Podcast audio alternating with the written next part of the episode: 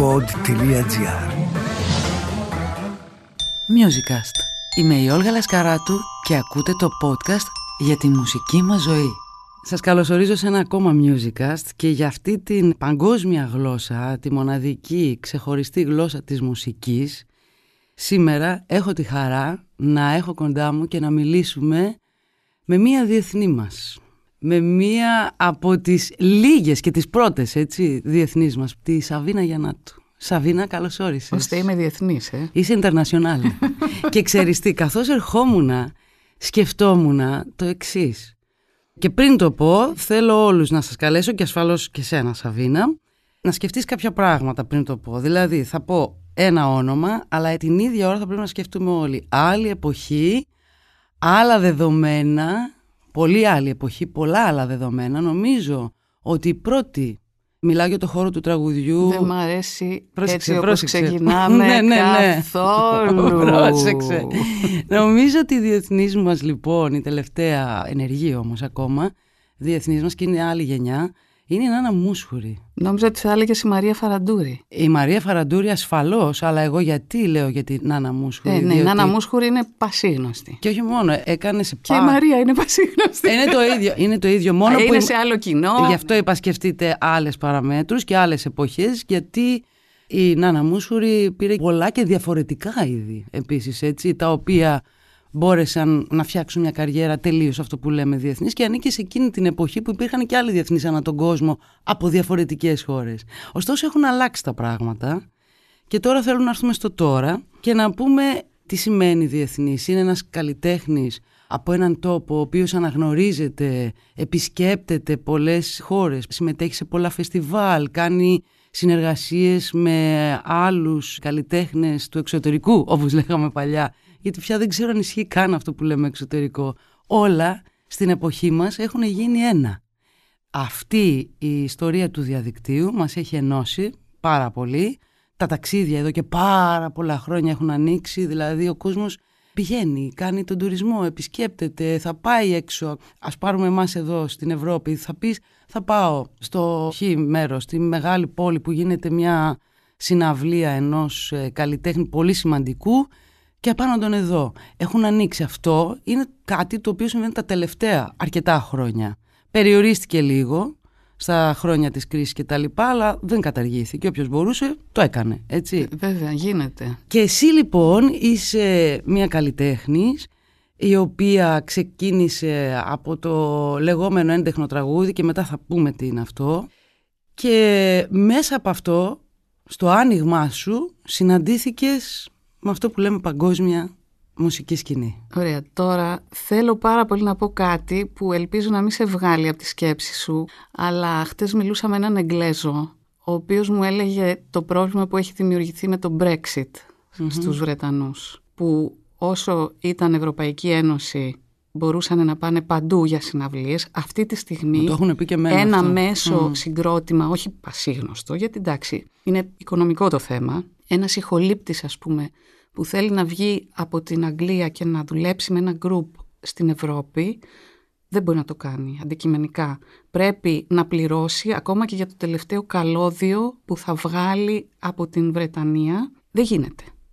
Δηλαδή όλα τα γκρουπ αυτά που είναι μεσαία, που δεν είναι πασίγνωστα που θα γεμίσουν τα τρομερά στάδια, έχουν χάσει τη δουλειά τους. Είναι τραγικό, δηλαδή αυτό με το Brexit, πώς την πατήσαν έτσι δηλαδή, έχει δημιουργήσει τεράστιο πρόβλημα και στους μουσικούς. Στα groups, στους μουσικούς, τραγουδιστές, στους ηχολήπτες.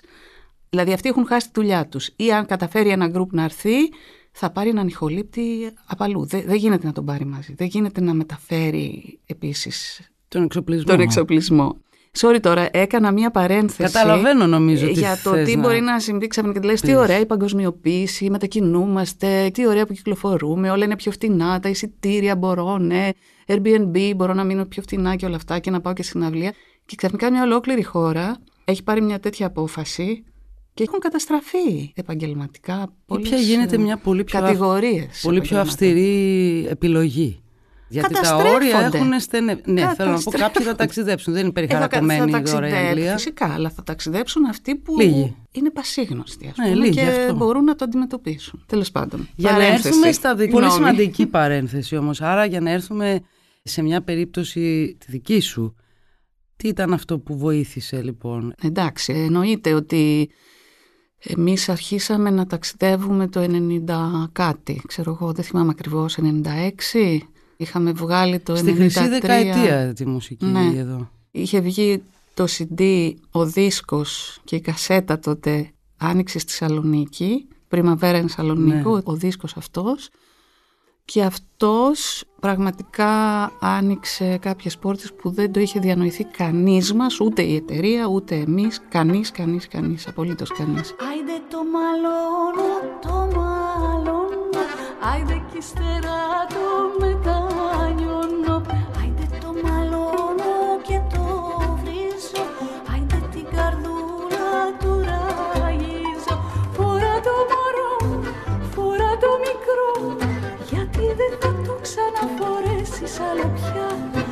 Σίγουρα ήταν μια εποχή που άνοιγε όλο το πράγμα. Άνοιγε από πολλές απόψεις και η Ελλάδα ανοιγόταν στην Ευρώπη. Το ευρώ πότε ήρθε. Ποιο πριν. χιλιάδες; Πότε ήταν. Α, Δεν το θυμάμαι. ευρώ. Θέλω να πω όλα αυτά. Εκεί. Η Ελλάδα ήταν σε μια κατάσταση που ανοιγόταν προς τα έξω. Και αυτό το CD εντωμεταξύ με το να καταπιάνεται με αυτό το θέμα οι Εβραίοι της Θεσσαλονίκης, κάτι που δεν είχε ξαναγίνει ποτέ πριν στην Ελλάδα, με μια κοινότητα που γενικώς δεν αναφερόταν σχεδόν πουθενά. Αυτό ήταν ένα θέμα που επίσης δεν το είχαμε φανταστεί εμείς καθόλου.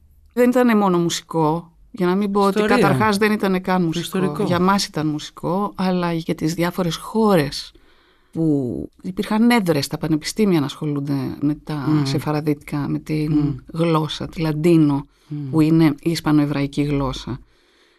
Οπότε ξαφνικά άνοιξε ένα πράγμα και ακολούθησαν μετά τα τραγούδια της Μεσογείου σαν συνέχεια αυτού του CD. Σπουδαίες δουλειές αυτές οι οποίες τότε είχαν εκδοθεί από τη Λύρα, καλά θυμάμαι. Η Λύρα ήταν η Ντόρα Ρίζου συγκεκριμένα από τη Θεσσαλονίκη η οποία το υποστήριξε πάρα πολύ και υποστήριξε όλες τις δουλειές μας μετά, δηλαδή και τα τραγούδια της Μεσογείου και τις Παναγιές του Κόσμου και μετά μια συνεργασία που κάναμε με τη Λάμια Μπεντίου ή το Τέρα Νόστρα και μια συνεργασία με την Έλενα Λέντα από τη Σαρδινία. Δηλαδή βγάλαμε, ξέρω εγώ, πέντε, πόσους είπα τώρα, δεν θυμάμαι, κάποια CD στη Λύρα και η Ντόρα μας υποστήριξε απίστευτα.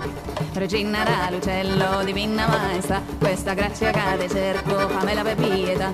Regina l'uccello divina maestà, questa grazia cade cerco, famela per pietà. Madonna della grazia, un abbraccio por grazia, te vengo per grazia, fange grazia, oh Maria, Ήταν η εποχή που περιμέναμε μετά από αυτό το CD που ανέφερες με τους Πριμαβέρα Σαλόνικο εγώ είχα και τη χαρά βέβαια που πήγε ο Χάρης ο Λαμπράκης, που ήμασταν συμφοιτητές τότε. Στα Μεσογειακά. Ναι, Ήρθε ο Χάρης. Ναι. Λοιπόν, και είχα και ένα έτσι παραπάνω ενδιαφέρον και λέω: Κοίτα, επιτέλους βλέπω μουσικούς που είναι κατερτισμένοι, που έχουν έμπνευση, είναι νέοι και τους παίρνουν τέτοιοι καλλιτέχνες. Ήταν... Ήμουνα πολύ τυχερή που γνώρισα το Χάρη, το Λαμπράκη. Πάρα πολύ τυχερή, το γνώρισα μέσω του Αντώνη του απεργη Έκανε μια αντικατάσταση ο Χάρης δηλαδή κάποια στιγμή σε ένα έργο που κάναμε την Ατάσα Ζούκα, τέλος πάντων τα παραμύθια του κόσμου, μια άλλη δουλειά. Και ξαφνικά βλέπω έναν καταπληκτικό μουσικό μαζί με τον Δημήτρη Μικέλη είχαν έρθει. Και βέβαια του πρότεινα επειδή ο δικός μας ο μουσικός που έπαιζε νέοι αποφάσισε να φύγει από το γκρουπ ο Γιάννης Καϊμάκης γιατί είχε πάρα πολλές δουλειές και δεν μπορούσε και είπα το χάρη τώρα ξέρεις και είμαι πάντα ευγνώμων και χαίρομαι πάρα πολύ που τον έχω γνωρίσει. Θα ήθελες να μου πεις ποια αίσθηση είσαι για το χάρη σαν μουσικό; Είναι τέλειος καταρχάς. ναι είναι. καταρχάς είναι τέλειος. Τι άλλο θέλετε. Εντάξει, πέρα από αυτό, ναι. πέρα από την τεχνική, δεν είναι μόνο η τεχνική. Έπαιζε με μια οριμότητα από τότε. 17 mm. χρονών τον γνώρισα εγώ. Mm. Μόλις και βγάλει το σχολείο. Και από ό,τι μου είπε, το Νέι το διάλεξε τυχαία στο μουσικό γυμνάσιο. Είναι αστείο. Τρομερή ευαισθησία. Δεν είναι μόνο η τεχνική. Έχει μια τρομερή ευαισθησία. Έχει αίσθηση των καταστάσεων. Και είναι πάντα εκεί. Δηλαδή, δεν ξέρω, έχει μια ισορροπία να είναι καλά πολύ μεγάλη ισορροπία στο mm. παίξιμο. Mm. Ε, και επίσης είμαστε φίλοι. Που επίσης ναι, όλο αυτό βγαίνει πια και στη πάρα μουσική. Πολλά, ναι. ναι. Είναι καταπληκτικό αυτό το ότι όταν δένονται δύο άνθρωποι το λέω γενικά τώρα, ή όταν γνωρίζονται, συστήνονται το πώς αυτό αποτυπώνεται και στη μουσική που καμιά φορά δημιουργείται εκείνη την ώρα, όταν αυτό είναι και αυτό σχεδιαστική θέλω να πω. Ναι, Οι άνθρωποι καλά. το πόσο γνωρίζονται στην τέχνη όταν συμβαίνει Ναι. να είναι μαζί, είναι καταπληκτικό το πώς φαίνεται η Ναι. σχέση τους, σε τι στάδιο είναι. Και τον Οπότε- αγάπησαν πολύ και όλη η πριμαβέρα οι υπόλοιποι. Ναι. Να πω, όχι μόνο εγώ. Ναι. Δηλαδή τον αγκάλιασαν.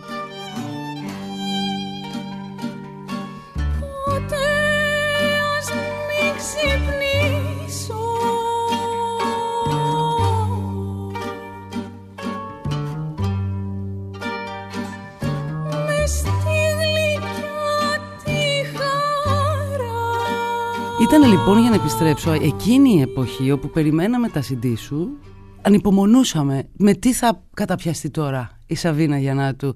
Και είναι μια εποχή λοιπόν όπου ενώ τότε το Ethnic σαν είδος ανθούσε και Ναι. σε όλο τον κόσμο και γινόντουσαν πολλά φεστιβάλ και τα λοιπά, εμείς εδώ και διόρθωσέ με αν κάνω λάθος, δεν είχαμε τόσο αυτή την κοντινότερη σχέση που έχουμε τώρα πια με την παράδοση και τη δική μας παράδοση.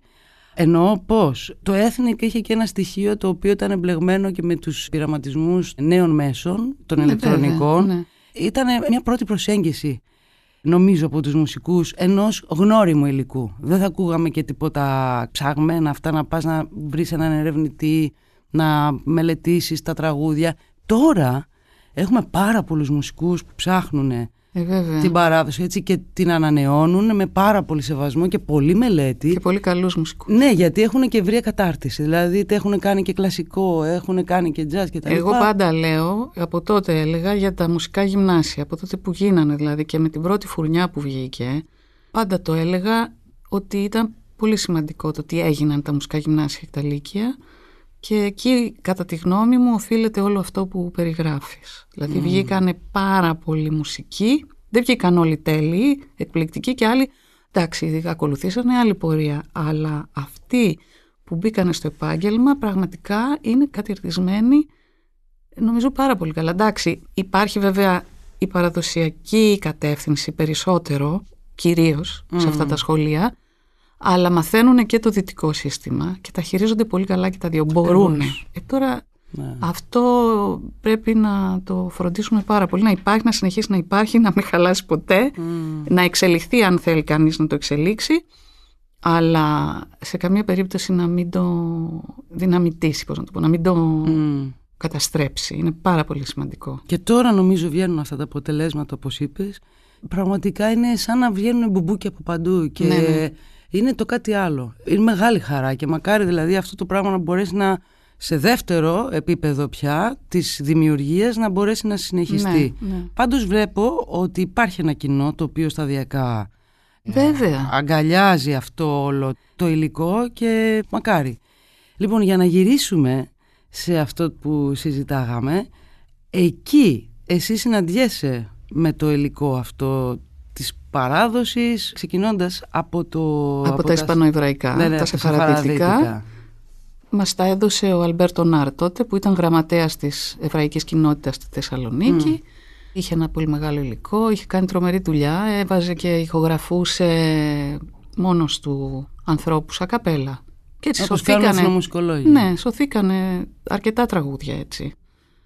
Και εντάξει, ανέλαβε ο Κώστας Βόμβολος την ενορχήστρωση, προφανώς άλλαξαν πράγματα. Αυτά τα τραγούδια σίγουρα πεζόντουσαν με διαφορετικούς τρόπους. Ναι. Τα είχε ακούσει τότε ο Μαμαγκάκης και μου λέει: Μπα, γιατί τα κάνατε έτσι με ανατολίτικα όργανα; Λέω: Αυτή ήταν η άποψη. Θεωρήσαμε ότι ήταν πιο κοντά στην εποχή τότε. Μα μου λέει: Αυτοί παίζανε πιάνο, παίζανε βιολί. Δεν τα παίζανε έτσι. Και λέω: Καλά, εν πάση περιπτώσει. Εμείς νομίζαμε ότι είναι πιο κοντά στο αυθεντικό. Ενώ πραγματικά φαντάσου τις οικογένειες που παίζανε κλασικά όργανα τότε. Ε, βέβαια. Αλλιώς θα τα παίζανε. Βέβαια. Ή ήταν η μητέρα ενός φίλου που είπε μπα με όργανα. Εμείς μόνο με φωνές τα τραγουδούσαμε. Η οποία ήταν σε φαραδίτησα και τα ήξερε. Δεν φανταζότανε ότι αυτά θα παιζόντουσαν με όργανα. Οπότε ξέρεις, άκουσα δεξιά, αριστερά και τελικά, οκ, Αυτό είναι το CD. Είναι μία άποψη. Δεν μπορείς να αναπαραστήσεις την εποχή. Δεν ήταν αυτή η πρόθεσή μας. Αυτή λοιπόν η εισαγωγή σου σε αυτό το υλικό, γιατί πιο πριν είχες κάνει ασφαλώς τη συνεργασία σου με τη Λένα Πλάτωνος, τον Νίκο Κυπουργό, ήταν ένα τέτοιο υλικό. Η εισαγωγή σου σε αυτό που λέμε παραδοσιακό τραγούδι, Ναι. πώς ήταν; Η εισαγωγή μου έγινε με τον Κυπουργό Με στα τα ανανουρίσματα. βέβαια. Ζορίστηκα με τα ανανουρίσματα, αλλά χάρηκα πάρα πάρα πολύ που τα έκανα. Λέω τώρα πώς θα τα πω εγώ αυτά; Αυτό που άκουγα ήταν πάρα πολύ μακριά και από τη φωνή μου και από αυτό που θεωρούσα ότι είναι ωραίο. Τι να σου πω τώρα, ήταν ένας άλλος κόσμος. Αλλά όταν αποφάσισα να τα κάνω και άρχισα να τα μελετάω, τα έφερα στα μέτρα μου ας πούμε Μμ. έγιναν δικά μου κατά κάποιο τρόπο. Και τώρα πια δηλαδή λέω πω, πω τι καλά που έκανα. Και τώρα τα λέω και με διαφορετικούς τρόπους από ότι τότε. Τότε ήμουν και αρκετά ψαρωμένη. Φαντάζεσαι τώρα. Στα καλά βέβαια. καθούμενα παίρνεις ένα υλικό που λες τώρα τι σχέση έχω εγώ με αυτό. Απ' την άλλη πρέπει να το σεβαστείς. Λες άλλοι τα λένε καλύτερα. Τώρα εγώ τι θα κάνω με Πάντα όλα μπορεί να υπάρχει αυτή η σκέψη όμως ότι άλλος θα τα λέει καλύτερα. όχι. Υπάρχουν πράγματα που θεωρώ ότι καλά κάνω και τα λέω. Υπάρχουν και τραγούδια κατά καιρούς που είτε τα εγκατέλειψα γιατί θεωρούσα ότι κάποιοι τα λένε καλύτερα άρα δεν χρειάζεται να τα πω εγώ γιατί ήταν δύσκολα τεχνικά και υπάρχουν και αυτά που νόμιζα ότι δεν μπορώ να τα πω αλλά τελικά τα είπα και τα είπα με το δικό μου τρόπο και θεωρώ ότι καλά έκανα και τα είπα. Μμ, Που και τα έφερα στα μέτρα μου αλλά και εγώ πήγα πολύ προς τα εκεί. μμ. Και με τα σεφαραδιτικά έγινε αυτό. Ήπνε που παίρνεις τα παιδιά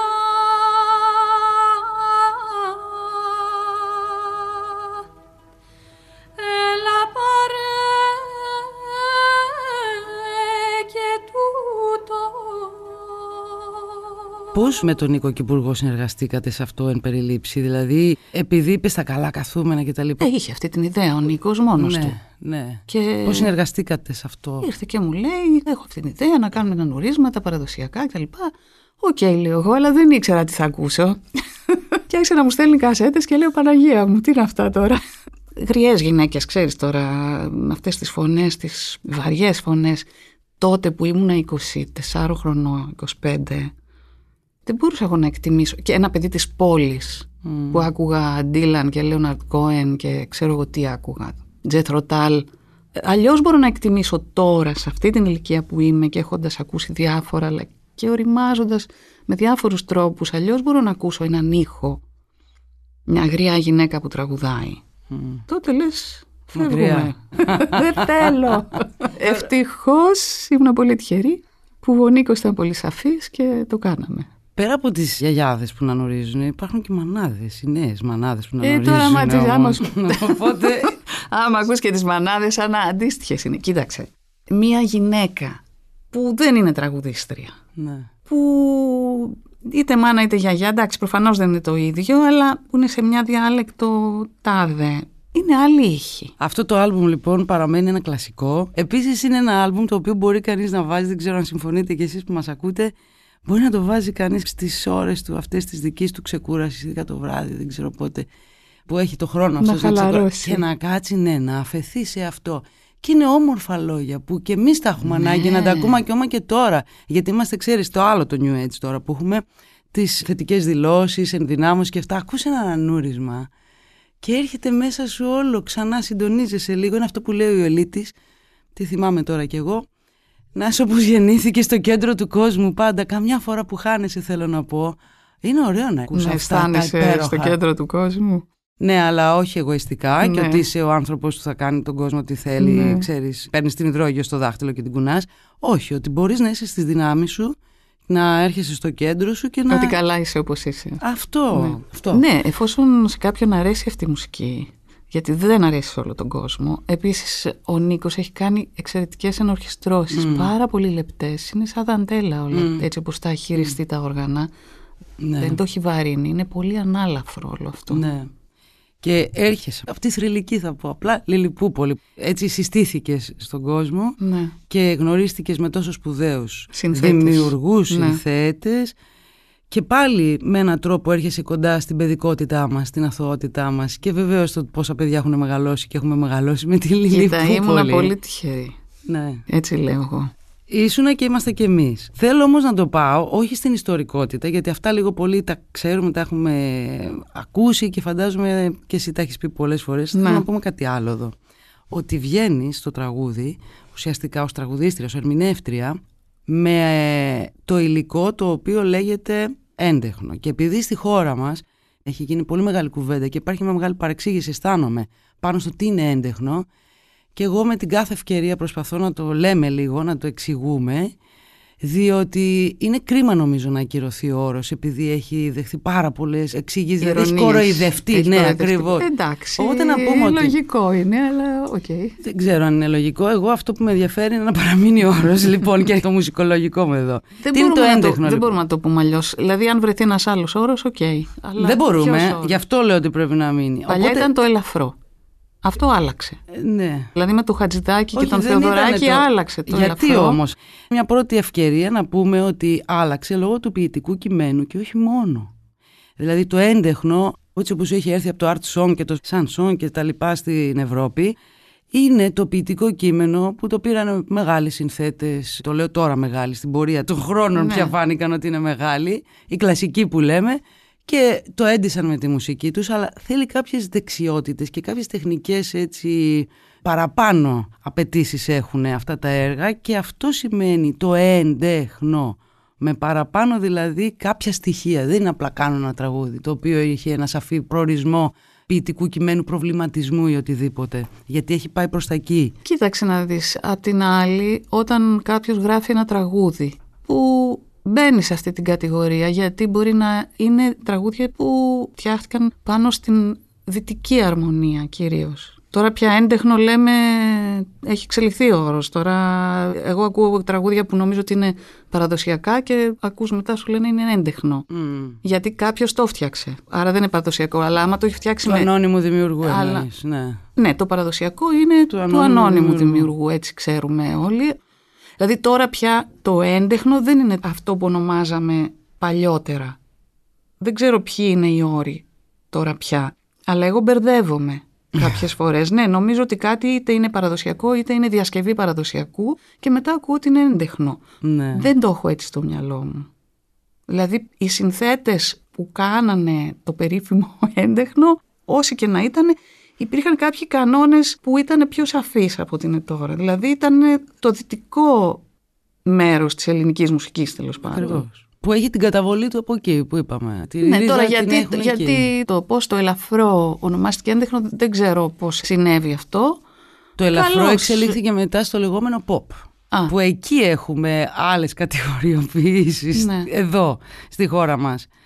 Αλλά το έντεχνο έρχεται από εκεί. Το ότι κάτι ανήκει σε μια κατηγορία δεν σημαίνει ότι είναι και ωραίο και καλό και δεν ξέρω, ενδιαφέρον. Μμ, ασφαλώς. Λες κλασική μουσική. Μα Δεν μας ασφαλώς αρέσουν και ο όλα τα έργα της Μπετόβεν όταν κλασικής παρουσίαζε τα έργα του ανυπομονούσε που κάτω να διαρέσει τον κόσμο. Δεν αρέσει, θέλω να πω. Πάντα υπάρχει αυτό. Άλλο η κατηγοριοποίηση που οφείλει κανείς να κάνει αν ασχολείται με την επιστήμη. Γιατί τώρα κάποιος που μας ακούει μπορεί να πει εντάξει, μπορείτε να τελειώνετε λίγο με τα Ε, είδη. ναι, ναι, ναι, εντάξει. Γιατί δεν μας ενδιαφέρει Ναι, και τόσο. ωραία, Αλλά πάμε εγώ, παρακάτω, λοιπόν. εγώ θεώρησα μια καλή ευκαιρία να το πω, διότι είσαι μία από τις μουσικούς μας και τις ερμηνεύτριες η οποία έχει πραγματικά έχει ρίξει πολλή δουλειά, έτσι αισθάνομαι. Δηλαδή, ο ακροατής, σαν ακροάτρια μιλάω τώρα, έχει δουλέψει πάρα πολύ. Με τεχνική, έχεις κάνει μεγάλο ψάξιμο στην αναζήτηση του υλικού, το τι ποιητικό κείμενο θα λες, τα λόγια που λέμε, οι Ναι. στίχοι που λέμε στα τραγούδια. Αυτά είναι χαρακτηριστικά που έρχονται από αυτή την κατηγορία, γι' αυτό και το ανέφερα. Οπότε έχεις από εκεί και μπαίνεις πια στην παράδοση, έχεις την κατάρτιση αυτή, έχεις την παιδεία αυτή, έχεις την εκπαίδευση αυτή και έχεις κάνει και την κιθάρα, έχεις σπουδάσει κιθάρα, Εντάξει, έτσι. δεν την τέλειωσα την κιθάρα, έκανα κάποια χρόνια, αλλά μέχρι ένα σημείο την πήγα. Αλήθεια, γιατί δεν παίζεις κιθάρα; Γιατί με στην πιάνει αυλή. τρακ. Είναι πολύ περίεργο. Δεν κατάφερα ποτέ να ξεπεράσω το τρακ στα χέρια. Μμ. Ενώ στη φωνή, εντάξει, άλλοτε έχεις παραπάνω, άλλοτε λιγότερο, αλλά μπορώ. Δεν καταστρέφεται το πράγμα. Στα χέρια είναι καταστροφή. Μπορεί να παίξω ένα κομμάτι στο σπίτι, άμα βγω να συνοδέψω τον εαυτό μου. Θα ξεχάσω τα κόρντα, θα τρέμουν τα χέρια μου. Δηλαδή υποφέρω. Τελείωσε. Έπαιζα στην αρχή. Mm.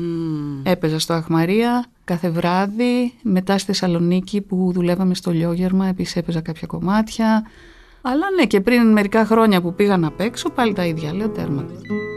Μια νύχτα, μια ναυγή, γαλάζια κιθάρα, γαλάζια κιθάρα. Πάρε μας μαζί σου στην έρημο Σαχάρα, να αγκαλιαστούμε και να σ' ακούμε μονάχα εμείς οι δυο, σ' ολόκληρη τη γη. Αυτό το πάντρεμα λοιπόν της εκπαίδευσης αυτής, της παιδείας αυτής, των ακουσμάτων, των βιωμάτων που είχες μέσα από αυτό το χώρο. Των βιωμάτων κυρίως, γιατί να σου πω την αλήθεια, εγώ μέσα από τη δουλειά μου έμαθα περισσότερο. Η δουλειά μου με έμαθε. Ναι, οι ώρες πτήσης που λέμε. Δηλαδή τα χρόνια στη Λιλιπούπολη που ήταν η πρώτη σου... Η Λιλιπούπολη, το Αχ Μαρία μετά, που έβγαινα κάθε βράδυ, ήμουνα 21. Είχα αυτή την πολυτέλεια, δηλαδή να βγαίνω κάθε βράδυ στη σκηνή και να παίζω και να μαθαίνω από το πώς αντιδρά ο κόσμος και το πώς θα με ακούσει ο κόσμος χωρίς να πω εγώ σταματήστε, δεν με ήξερε κανείς. Άρα δεν είχε κανείς κανένα σεβασμό. Α, βγήκε, ξέρω εγώ, ο τάδε, τάδε. Και με ακούγανε. Δηλαδή σιγά σιγά σταματάγανε να μιλάνε, οπότε εγώ μάθαινα με αυτό πώς σταματάει κάποιος να μιλάει χωρίς να του πεις εσύ να σταματήσει. Mm. Πώς κινείς το ενδιαφέρον, πώς κάνεις επαφή. Αυτό δεν το μαθαίνεις ούτε στο οδείο, ούτε σε καμία σχολή. Είναι θέμα επαφής με αυτόν που έχεις απέναντί σου. Ό,τι ξέρω το έμαθα κυρίως μάθες εκεί. μέσω αυτής της κατάστασης. Και με τους ανθρώπους που φαντάζομαι συνεργάστηκα. συνεργάστηκα και Καλά. θα ξεκινήσω από τη Λένα Πλάτων. Ναι. όμως. Θα ήθελες να μας πεις κάτι; Η Λένα είναι πάρα πολύ σημαντική για μένα στην πορεία μου. Γιατί με τη Λένα ξεκίνησα και αυτό που ήταν πάρα πολύ σημαντικό, πέρα από τα κομμάτια της που μου αρέσαν πάρα πολύ και εντάξει αυτό είναι δεδομένο, ήταν τι ζητούσε η ίδια. Οπότε εγώ έπρεπε να κάνω αυτό που θέλει η συνθέτης. Το οποίο καταρχάς μπορεί να μην ήθελα να το κάνω, γιατί δεν ήξερα το τι σημασία έχει να το εκφράσεις έτσι ή να το εκφράσεις αλλιώς. Πάντα είχα μια άποψη. Πάντα τα έκανα τα πράγματα κάπως, αλλά ο άλλος δεν τα θέλει έτσι, τα θέλει αλλιώς. Οπότε πρέπει να προσαρμοστείς στο συνεργάτη σου. Και εκεί, επίσης, για να τα καταφέρω, έκανα μάθημα τραγουδιού. Διότι δεν γινότανε. Με το Σπύρο Σακά τότε. ε; Ο Σπύρος ήταν ο δεύτερος δάσκαλος Α. που είχα. Ξεκίνησα με τη Γογό Γεωργιλοπούλου. Έκανα τέσσερα χρόνια με τη Γογό, την κυρία Γογό. Στον πρώτο χρόνο μπορούσα πραγματικά να κάνω αυτά που ήθελε η Λένα. Ήδη δηλαδή με τον πρώτο χρόνο μπορούσα να βγω στη σκηνή και να είμαι εντάξει. Να λοιπόν πώς ερχόμαστε ξανά στο έντεχνο. Τα λέω για απλούς λόγους Ναι. εδώ, για να κουμπώνουν τα πράγματα. Συνήθως οι συνθέτες έχουν να προτείνουν κάποιες φωνές. Δηλαδή υπάρχει στην ιστορία της μουσικής και το ότι οι συνθέτες ζήταγαν όργανα κατά παραγγελία έτσι όπως είχαν σκεφτεί, ονειρευτεί έναν ήχο και πηγαίναν στον οργανοποιό και λέγανε θέλω Α. έτσι κάπως αλλιώς. και αυτά. Το ίδιο λοιπόν κάνουν και με τις φωνές. Και είναι το τεράστιο έργο πέρα από τη δημιουργία τους το ότι μας συστήνουν φωνές. Αυτό, έτσι όπως έχει περάσει και στο λεγόμενο έντεχνο, να το πάλι πως κουμπώνει, να το ξαναπώ για τους φίλους που Ναι. μας ακούνε, είναι ότι πάρα πολύ μεγάλοι συνθέτες μας σύστησαν φωνές. Η Λένα Πλάτωνος, καθώς έρχεται από αυτό... Σύστησε εμένα. Σύστησε εσένα και εσύ για να μπορέσεις να κάνεις, να συνεργαστείς και να ακολουθήσεις αυτό που έχει στο κεφάλι της σαν ήχο, ναι βέβαια. πρέπει να εξελιχθείς. Για τον ήχο είχαμε κοινή άποψη. Η Λένα τον ήχο άκουσε, τον δικό μου. Απ' την άλλη όμως, εγώ εκφραστικά ήμουνα πάρα πάρα πολύ στενή και μονότονη. Και είχα και την άποψη του να είναι έτσι τα πράγματα. Ξέρεις, να μην εκφράζεται τίποτα ή δυνατόν να μην εκφράζονται τα συναισθήματα. Κατάλαβες το. δεν μπορείς να σταθείς πουθενά. Ναι. Με αυτό δεν υπάρχεις. Οπότε έμαθα πώς να εκφράζω συναισθήματα. Μεγάλη υπόθεση. Με τη φωνή μου. Το κατάλαβα. και μόνο γι' αυτό νομίζω ότι αξίζει κανείς να μπαίνει στη μουσική και στο τραγούδι. Είναι πολύ σημαντικό. Τα παιδάκια που παίζουν στα νηξιάτικο δίλη μια ιαχή μακρισμένη τα αεράκι που λόγια με τον ρόδον τα χείλη ψιθυρίζει και μένει Αυτή η εμπειρία πέρασε πια και στις άλλες αναζητήσεις το παραδοσιακό, το δικό μας αλλά και στα τραγούδια όλου του κόσμου έτσι αυτή σου η Ναι. αναζήτηση που εκεί απαραίτητη είναι η έκφραση συναισθημάτων επειδή μετά τραγουδά σε ξένες γλώσσες αρχίζουν όλα και γίνονται διαφορετικά. Δηλαδή με τα τραγούδια του κόσμου αρχίζεις και αλλάζεις ηχοχρώματα, μιμίσαι. Αυτό εννοώ, ναι. Εντάξει, εκεί... Εκεί καμουφλάρεται λίγο βέβαια αυτό. Μπορείς Ναι, να είναι άλλο παίξεις πράγμα. με αυτό. Ναι. Ναι. Έχεις μάθει κιόλας άλλες γλώσσες μέσα; Όχι. Ό,τι γλώσσες ήξερα αυτές. Τις κλασικές γλώσσες που μιλάμε για να συνεννοηθούμε, ξέρω εγώ, με Άγγλους, Γάλλους, Μμ. Ιταλούς καμιά φορά. Βρίσκει κάποια μουσικότητα στις γλώσσες που έχεις ε, Πολύ. επιλέξει; Πάρα πολύ. Και στις διαλέκτους. Φυσικά. Εντάξει, επειδή εγώ έχω ασχοληθεί με τον αυτοσχεδιασμό πάρα πολύ, τον ελεύθερο αυτοσχεδιασμό στη φωνή, στα πάντα βρίσκεις μουσικότητα. Τώρα σε περνάω σε ένα άλλο κεφάλαιο, αλλά έθιξες αυτό, τη μουσικότητα της γλώσσας. Εάν ασχοληθείς με τον αυτοσχεδιασμό, ακούς τα πάντα σαν μουσική. Άρα η γλώσσα είναι μουσική. Πολλές φορές δεν καταλαβαίνεις λέξη γιατί ακούς κάποιον σε μια ξένη γλώσσα και υποθέτεις τι λέει, υποθέτεις πώς αισθάνεται, τα ηχοχρώματα. Πουε, πουε και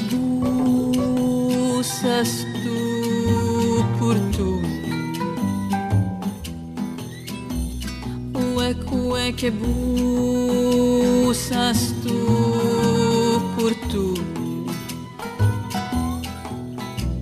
Κουτουτσίκι τι τσίκι τι τσι Κουτουτσίκι τι τσίκι τι τσα Κουτουτσίκι τι τσίκι τι τσίκι τι τσίκι τι λερουλα λουλα Κουτουτσίκι τι τσίκι τι τσίκι τι τσίκι τι λερουλα ριουλα Υποθέτω ότι είναι η χαρά σου να παίρνεις στον αυτοσχεδιασμό, στον ελεύθερο έτσι. Ναι, ναι, ναι. Είναι Τι σ' αρέσει εκεί. η ελευθερία. Και το ότι όταν δεν υπάρχει ποιητικό κείμενο, το ότι κανείς μπορεί να μην καταλάβει και Αυτό τίποτα. με βολεύει έτσι. πάρα πολύ, Ε, πρέπει ναι. να πω. Γιατί δεν είμαι ηθοποιός εγώ. Αν ήμουν, θα το κατήχα αυτό το σπορ. Δηλαδή το να μπορώ να εκφέρω λόγο και παρότι δεν είναι αυτό που κάνουμε τώρα που σου μιλάω, αλλά ξέρω εγώ είναι ένα κείμενο χ και να μπορώ να είμαι φυσική λέγοντας κάποια πράγματα που δεν είναι δικά μου αλλά τα έχει γράψει κάποιος άλλος. Αυτό δεν μπορώ να το κάνω. Δυστυχώς. Ντρέπομαι, είναι άλλη δουλειά. Είναι δουλειά ηθοποιού. Ενώ στο τραγούδι μπορώ να το κάνω όταν τραγουδάω μελωδίες. Και μπορώ να διαλέξω το ύφος, την ένταση, το πόσο πάθος θα έχει, δεν θα έχει, ξέρεις τέτοια πράγματα. Το έχω συνηθίσει. Ενώ αλλιώς για μένα είναι άγνωστος χώρος. Οπότε το να χρησιμοποιώ δίθεν γλώσσα με βολεύει. Πραγματικά με βολεύει και μπορώ να κάνω ό,τι θες εκεί πέρα. Γιατί κανείς δεν καταλαβαίνει τίποτα και γιατί είναι μεταξύ μουσικής και γλώσσας. Χειρίζομαι τη γλώσσα δηλαδή, την υποτιθέμενη γλώσσα σαν μουσική. Αφήνομαι. Αυτό είναι το Αφήνεσαι. σωστό. Αφήνεσαι Αφήνομαι και- σε αυτό. Και ε, είναι άλλη βεβαίως η συνδημιουργία με τους μουσικούς εκείνη την ώρα έτσι. Ναι, το λέω αφήνομαι ενώ με πάει αυτό το πράγμα. Και Αυτό είναι η βεβαίως δεν σε free jazz. φοβίζει κανένα άγνωστο εκεί πέρα, οπότε φεύγουν οι Δεν είναι ντροπές, φεύγουν άγνωστο. τα... Για μένα δεν είναι άγνωστο πια. Αλλά η αλήθεια είναι ότι μου άρεσε και όταν ήταν τελείως άγνωστο. Ναι. Που είχα την αθωότητα τότε του να νομίζω ότι επειδή είναι ελεύθερο όλα επιτρέπονται. Που δεν ισχύει. Δεν ισχύει γιατί άμα βαρεθεί το κοινό, τι να το κάνεις το όλα επιτρέπονται. Δηλαδή πάντα, πάντα υπάρχουν συμβάσεις. Πρέπει να παίζεις μαζί με κάποιον και να σέβεσαι αυτόν που παίζεις μαζί. Δεν μπορείς να του βάζεις δυσκολίες που δεν μπορεί να ακολουθήσει, ούτε να τον κάνεις να βαρεθεί. Είσαι η αλήθεια λίγο ακριβοθόρητη.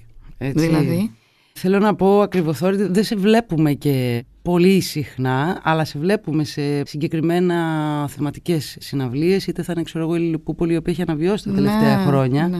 είτε κάποια άλλα τα σχήματα που κάνεις με τη Μαρία Φαραντούρη που ανέφερες και την Έλλη Πασπαλά. Μόνη σου σε βλέπουμε ναι, ξέρεις, περνάμε, λίγες φορές. κοίταξε, κατά καιρούς. Ο καθένας μας φαντάζομαι περνάει περιόδους που βγαίνει παραπάνω ή βγαίνει λιγότερο. Εξαρτάται πάρα πολύ από το τι συμβαίνει γύρω μας. Παίζουν πάρα πολλά πράγματα ρόλο. Δηλαδή πρέπει να παίξεις στον κατάλληλο χώρο και μέχρι να καταλάβεις εσύ ποιος είναι ο κατάλληλος χώρος για σένα. Αυτό που είπες πριν, αλλάζουν οι εποχές. Εγώ παλιά, ας πούμε, έπαιζα σε μουσικές σκηνές. Αλήθεια, σε βλέπαμε πιο συχνά. Ναι, τώρα καταλαβαίνω ότι δεν μου πάνε οι μουσικές σκηνές ιδιαίτερα. Τώρα. Το τώρα έχει ξεκινήσει καμιά δεκαριά χρόνια πριν. Δηλαδή κατάλαβα ότι όταν εμφανίζομαι σε ένα θέατρο ο κόσμος έρχεται. Όταν εμφανιστώ σε μια μουσική σκηνή αυτό που λέμε, ξέρεις, κλασική μουσική σκηνή, δεν έρχεται. Οπότε άρχισα να προβληματίζομαι λίγο ως προς το που πάω, πού πρέπει να πάω, ποιοι είναι οι κατάλληλοι χώροι.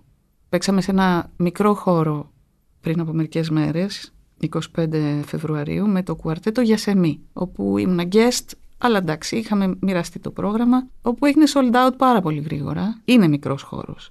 Αλλά τι θέλω να πω, σε έναν αντίστοιχο χώρο, αν δεν μου πάει, ούτε sold out θα γίνεται τίποτα. Δηλαδή, τρεις και ο κούκος θα έρθουν. Εγώ αυτό καταλαβαίνω ότι είναι πολύ σημαντικό να δεις πού τραγουδάς. Και ποιον αφορά. Μα το πού τραγουδάς είναι ποιον Μα, αφορά. ποιον αφορά. Δηλαδή, ποιοι θα έρθουν πού.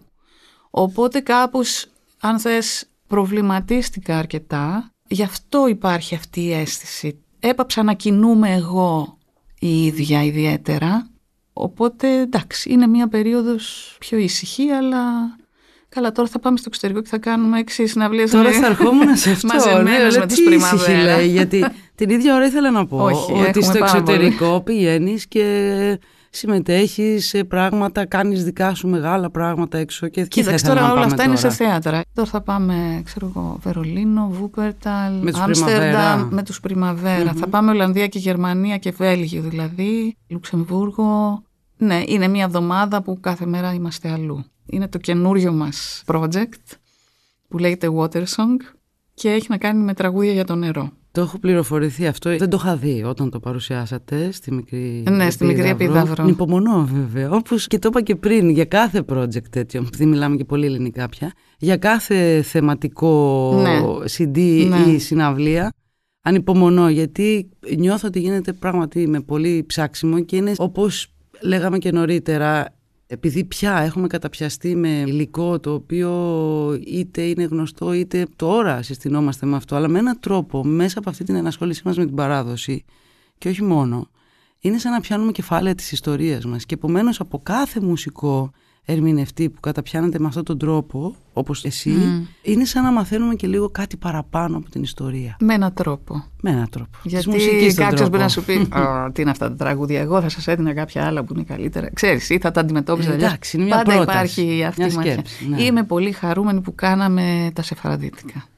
Εκεί πραγματικά αισθάνθηκα ότι ήταν μια προσφορά, ας πούμε. Παρότι τότε δεν είχα καμία συνέστηση, αλλά εκ των υστέρων, ναι, ε, αισθάνθηκα πάρα πάρα πολύ καλά για αυτό το δίσκο. Όλον αυτόν τον καιρό λοιπόν πηγαίνεις στο εξωτερικό, έτσι. Κάνεις Πηγαίνω. συναυλίες. Εντάξει, στην πανδημία Εντάξει, το ξέρουμε. Ήταν ήταν η καταστροφή μας. Ναι, πηγαίνω. αυτή όλη σου η γύρα στον κόσμο που είσαι μια ταξιδιώτησα. Εγώ έτσι θα μπορούσα να πω αυτό που είπα πριν διεθνής, μια ταξιδιώτησα λοιπόν.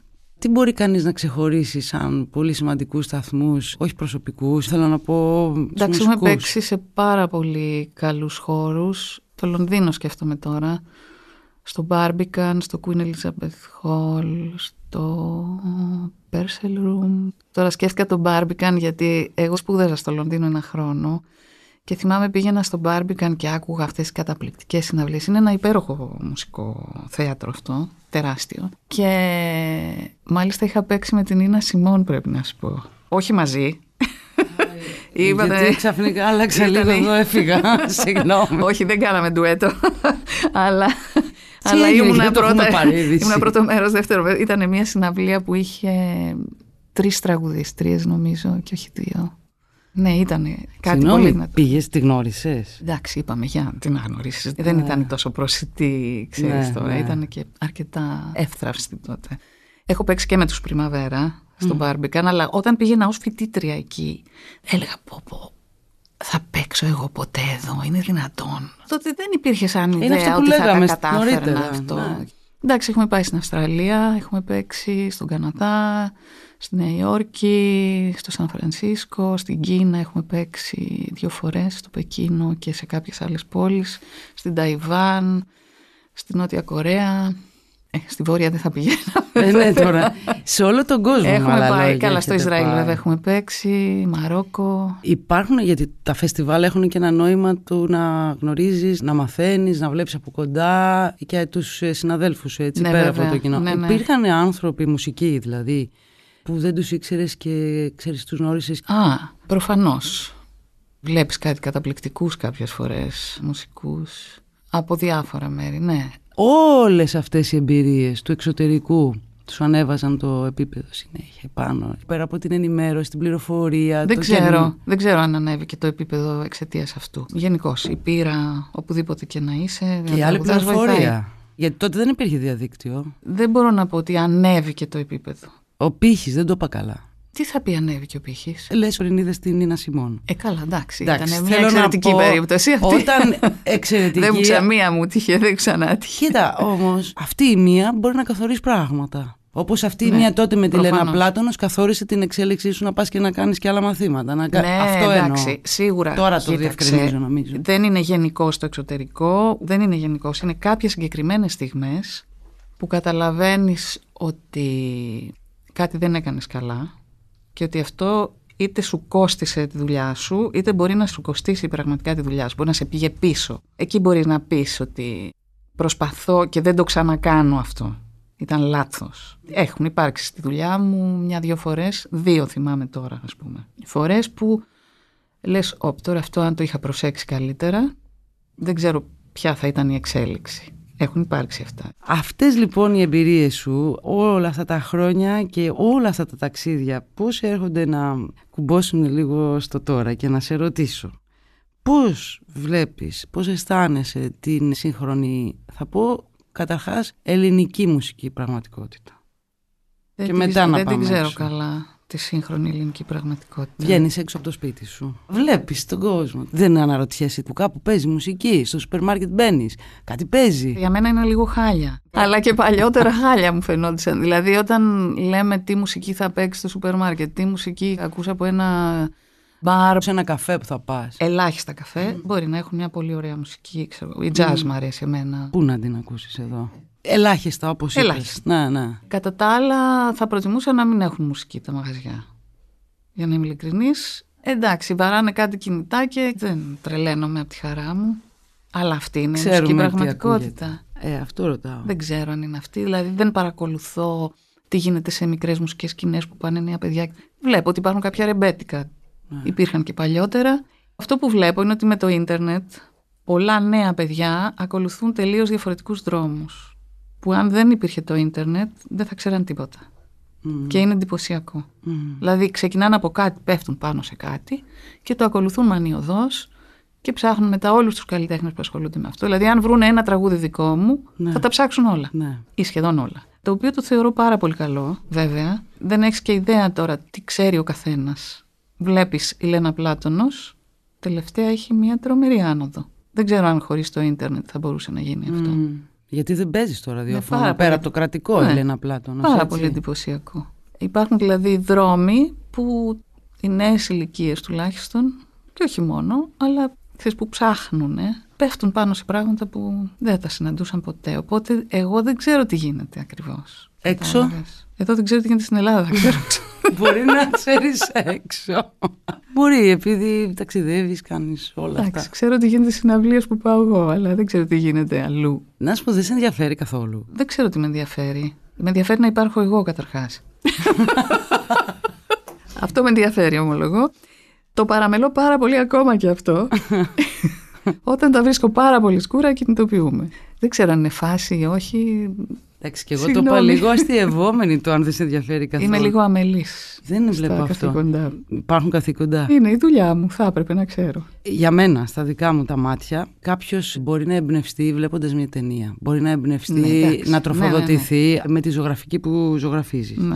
Μπορεί με τα βιβλία του. Μπορεί να κάνουμε πλακίτσα τώρα το σύνορα, λίγο έτσι Μμ. αισθάνομαι. Αλλά σίγουρα έχουμε αντιλήψει το τι γίνεται γύρω μας. δηλαδή, ξέρουμε. Ναι, μωρέ, δεν ξέρω τι γίνεται τώρα σε χώρους. Ποιο- Δεν ξέρω, λίγο με τη free jazz, επειδή ασχολούμαι με αυτό. Ξέρω Ακριβώς. ένα-δύο χώρους στην Αθήνα, ας πούμε, γιατί με καλούνε, γιατί είναι φίλοι. Αλλά τώρα ξέρω ότι υπάρχει τραπ, ξέρω ότι υπάρχει ραπ. τα ξέρω, τα βασικά. Η ποιήση σ' αρέσει, Σαβίνα; Δεν έχω πολύ σχέση με την ποίηση, παρότι έχω τραγουδήσει πολύ Ναι. μελοποιημένη ποίηση. Λοιπόν, αν δεν είχα τραγουδήσει μελοποιημένη ποίηση, θα ήξερα σχεδόν τίποτα για την ποίηση. Με βοήθησε εμένα το ότι ασχολήθηκα με αυτό.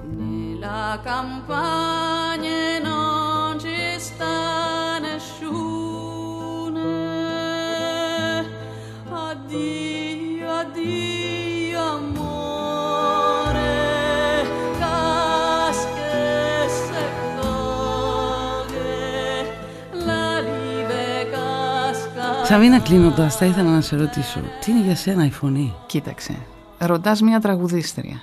Είναι άλλο να σου πω τι είναι η φωνή μου και είναι άλλο να πω τι είναι η φωνή. Η φωνή δεν ξέρω τι σημαίνει για μένα γενικώς και ορίστο. Η δική σου φωνή; Η δική μου φωνή είναι το εργαλείο μου. Για ποιο πράγμα; Πολύ ποεζία έγινα. Για να υπάρχω. Και η μουσική τι είναι; Η μουσική είναι Για ένα σένα. καταφύγιο επίσης. Γενικά η τέχνη κάνει κάτι μαγικό επάνω μας. Η μουσική είναι ένα άειλο πράγμα. Μπαίνει στην ψυχή σου. Σαβίνα, σε ευχαριστώ πάρα πολύ για αυτή την κουβέντα. Εγώ ευχαριστώ. Εύχομαι να τα ξαναπούμε και εύχομαι να μοιραστούμε μαζί και άλλες σκέψεις έτσι της ταξιδιώτης Σαβίνας Γιαννάτου. Σε ευχαριστούμε για όλα. Ευχαριστώ. Εγώ. Στα λαγκάδια της Λιλιπούπολης βγαίνει ένα χρυσάλι φουρφουρό και μοιάζει με χρυσό τριανταφυλάκι. Musicast με την Όλγα Λασκαράτου. Το αναζητάτε, το βρίσκετε, το ακούτε στο pod.gr, στο Spotify, στο Apple Podcasts, στο Google Podcasts και σε όλες τις πλατφόρμες όπου μπορείτε να ακούσετε podcasts.